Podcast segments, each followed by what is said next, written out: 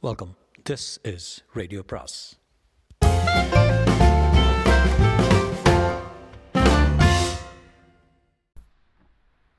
பொன்னியின் செல்வன் அத்தியாயம் இருபத்தி எட்டு கோஷம் எழுந்தது. இளவரசர் அருள்மொழிவர்மரின் அந்த இளம் பொன் முகத்தில் என்ன மாயமந்திர சக்திதான் இருந்ததோ தெரியாது. இத்தரைக்கும் இளவரசர் அச்சமயம் முகத்தை சுளுக்கிக் கொள்ளவும் இல்லை. கோபத்தின் அறிகுறியும் சிறிது கூட காட்டவில்லை. வெண்ணை திருடி அகப்பட்டு கொண்ட கண்ணனைப் போல குற்றத்தை ஒப்புக்கொள்ளும் பாவனை முகத்தில் தோன்றும்படி நின்றார். சின்ன பழுவேட்டரையரிடம் குற்றம் கண்டுபிடித்து கடிந்து கொள்ளும் அறிகுறியோ அவரை எதிர்த்து போராடும் நோக்கமோ அணுவளவும் அவர் முகத்தில் காணப்படவில்லை. ஆயினும் அஞ்சா நெஞ்சமும் அளவிலா மனோதிடமும் வாய்ந்தவரான காலாந்தக கண்டரின் கை கால்கள் அந்த கணத்தில் வெடவெடத்து விட்டன.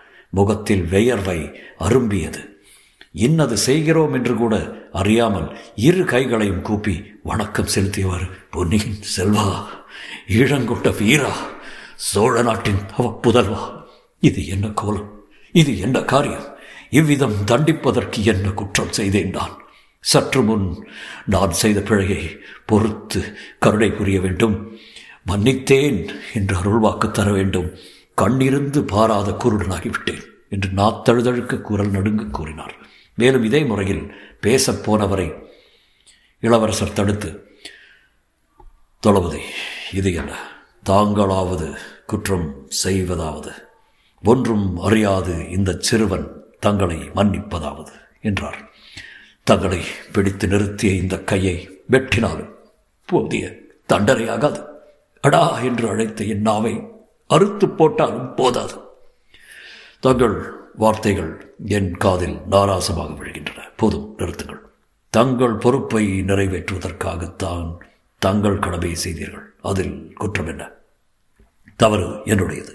நான் இந்த வேடத்தில் யானை பாகனாக வருவேன் என்று நான் எதிர்பார்க்கவே இல்லைதான் இப்படி தாங்கள் செய்யலாமா? எதற்காக? சோழ நாட்டின் மகாவீரரை இப்படியா நான் வரவேற்றிருக்க வேண்டும்? ஆச்சார உபசாரங்களுடன் முன்வாசல் வந்து காத்திருந்து வெற்றி முரசுகள் எட்டு திக்கும் அதிரும்படி முழங்க வரவேற்றிருக்க மாட்டேனா?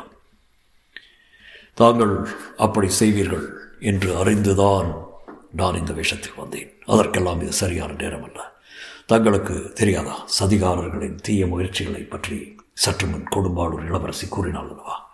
அது உண்மையாக இருக்கலாம் என்று எனக்கு தோன்றுகிறது. இளவரசே என்னையும் அந்த பாண்டிய சதிகாரர்களுடன் சேர்த்து விட்டீர்களா? கடவுளே என் தந்தை சக்கரவர்த்தியை பாதுகாப்பதற்கு தாங்கள் செய்திருக்கும் ஏற்பாடுகளை பார்த்து மனதிற்குள் மகிழ்ச்சி அடைந்து கொண்டிருக்கிறேன். முதலில் என் தந்தையை பார்த்துவிட்டு பிறகு. ஐயா சக்கரவர்த்தி தாங்கள் பார்க்கக்கூடாது என்று நான் தடுத்து விடுவேன் என்று நினைத்தீர்களா? அத்தகைய பாவி நான் என்று யாரேனும் தங்களுக்கு சொல்லியிருந்தால் ஒரு நாளும் நான் நம்பியிருக்க மாட்டேன் தளபதி பின் ஏன் இந்த வேஷம்? வேறு முறையில் நான் கோட்டைக்குள் வந்திருக்க முடியுமா? யோசிங்கள் கோட்டையை சுற்றி தென் திசை சேனைகள் வந்து சூழ்ந்திருக்கின்றன. பெரிய வேளாளரும் வந்திருக்கிறார். அது எதற்காக வந்திருக்கிறார் என்று தங்களுக்கும் தெரிந்திருக்கும். கோட்டை கதவுகளை நான் மூடச் செய்தது நியாயமே அல்லவா? அதில் ஏதேனும் குற்றம் உண்டா? ரொம்ப நியாயம். பெரிய வேளாரின் புத்தி கெட்டு போயிருக்கிறது. அவரால் நான் கோட்டைக்குள் வருவது தடைபடும் என்றுதான் இந்த வேடத்தில் வந்தேன். அவர் மகளையும் அழைத்து கொண்டு வந்தேன். நல்ல வேளையாக அவர் என்னை கவனிக்கவில்லை. தங்களுடைய கூர்மையான கண்கள் கண்டுபிடித்து விட்டன. என் கண்கள் மூடிப்போயிருந்தன அதனால் தான் பார்த்தவுடன் தெரிந்து கொள்ளவில்லை. தங்களை யாரை பாகன் என்று கூறி வார்த்தைகளை தாங்கள் கருணை கூர்ந்து மன்னித்து விடுங்கள். அவ்விதம் சொல்ல வேண்டாம். தாங்கள் வேறு என் தந்தை வேறு என்றே நான் எண்ணவில்லை. என்னை சிறைப்படுத்தி கையோடு கொண்டு வருவதற்காக தாங்கள் ஆள்களை அனுப்பியிருந்தீர்கள். கடவுளே இது என்ன வார்த்தை? நானா சிறைப்படுத்த ஆட்களை அனுப்பினேன். தங்களை உடனே பார்க்க வேண்டும் என்பதற்காக தங்கள் தந்தை சக்கரவர்த்தி அனுப்பினார். அது எனக்கு தெரியாத தளபதி. இலங்கையில் நான் இருந்தபோது அவர்கள் வந்தார்கள். சக்கரவர்த்தியின் கட்டளை அல்ல பழுவேட்டரையர்களின் கட்டளை என்று என் அருகில் இருந்தவர்கள் சொன்னார்கள். எங்கள் விரோதிகள் அப்படி சொல்லியிருப்பார்கள். நான் அவர்களுக்கு என் தந்தையின் கட்டளை எப்படியோ அப்படியே பழுவேட்டரர்களின் கட்டளையும் என் சிறமேல் கொள்ளத்தக்கது என்று கூறினேன். கடலையும் புயலையும் மழையும் வெள்ளத்தையும் தாண்டி வந்தேன். அரண்மனையின் முன்வாசலை தாண்டி உள்ளே போனதும் தங்கள் விருப்பத்தை தெரிந்து கொள்ளலாம் என்று எண்ணினேன். தங்கள் கட்டளையின்றி தந்தையை பார்க்கவும் நான் விரும்பவில்லை. இளவரசே இன்னும் என்னை சோதிக்கிறீர்களா? தங்கள் தந்தையை தாங்கள் சந்திப்பதற்கு நான் என்ன கட்டளையிடுவது தங்களுடன் வரச் சொன்னால் வருகிறேன். இங்கே நிற்கச் சொன்னால் நின்று விடுகிறேன். இளவரசரின் விருப்பமே என் சிரசின் மேல் சூடும் கட்டளை என்று பணிவுடன் கூறினார் சின்ன பழுவேட்டரையர் தளபதி தாங்கள் இங்கே நிற்க வேண்டி தான் நேரும் போல் இருக்கிறது அதிக நேரம் நாம் இங்கே நின்று பேசிக் கொண்டிருந்து விட்டோம். அதோ பாருங்கள். என்றார் இளவரசர். சின்ன பழுவேற்றரை திரும்பி பார்த்தார். சற்று முன் தூரத்தில் நின்ற அவருடைய ஆட்கள் எல்லாம் நெருங்கி வந்திருப்பதை கண்டார். அவர்கள் மட்டுமல்ல அரண்மனை வாசர் காவலர்களும் வந்துவிட்டார்கள் இன்னும் தூரத்திலே நின்ற வேளக்கார படையினரும் சிலர் பிரிந்து வந்து கொண்டிருந்தார்கள். அருகில் வந்துவிட்டவர்கள் அனைவரும் பொன்னியின் செல்வரை கண் கொட்டாத ஆரவாரத்துடன் பார்த்து கொண்டிருந்தார்கள். சின்ன பழுவேட்டரையர் திரும்பி பார்த்த நேரத்தில் இளவரசரின் திருமுகத்தில் விளக்கு வெளிச்சம் நன்றாக விழுந்து மிக பிரகாசமாக தெரிந்தது.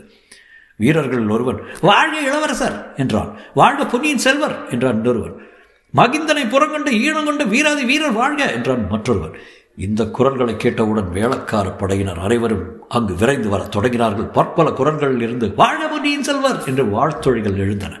அரண்மனை வாசலானபடியாலும் சின்ன பழுவேற்றர் அங்கிருந்தபடியாலும் அந்த ஒலி மிக மெல்லியதாகத்தான் அப்போது எழுந்தது. இளந்தென்றல் காற்று புதிதாக தளிர்த்த அரச மரத்தின் மீது அடிக்குங்கால் ஏற்படும் சலசலப்பு சத்தத்தைப் போலத்தான் கேட்டது. நேரமாக ஆக நாளாக ஆக அந்த மெல்லிய ஒலி எப்படி வளர்ந்து வளர்ந்து பெரிதாகி மகாசமுத்திரத்தின் ஆயிரம் ஆயிரம் அலைகளின் ஆரவாரத்தையும் மிஞ்சிய மாபெரும் கோஷமாயிற்று என்பதை பின்வரும் அத்தியாயங்களில் பார்ப்போம். தளபதி நாம் இங்கே நின்று பேசியது தவறாக போயிற்று. அரண்மனைக்குள்ளே பிரவேசிக்கும் வரையில் நான் என்னை தெரியப்படுத்திக் கொள்ள விரும்பாததின் காரணம் இப்போது தெரிகிறது அல்லவா என்று இளவரசர் கேட்டார். தெரிகிறது அரசே. நான் இவர்களுக்கு சமாதானம் சொல்லிவிட்டு வருகிறேன். தாங்கள் தயவு செய்து விரைந்து உள்ளே செல்லுங்கள் என்றார் காலாந்துக கண்டர் தொடரும்.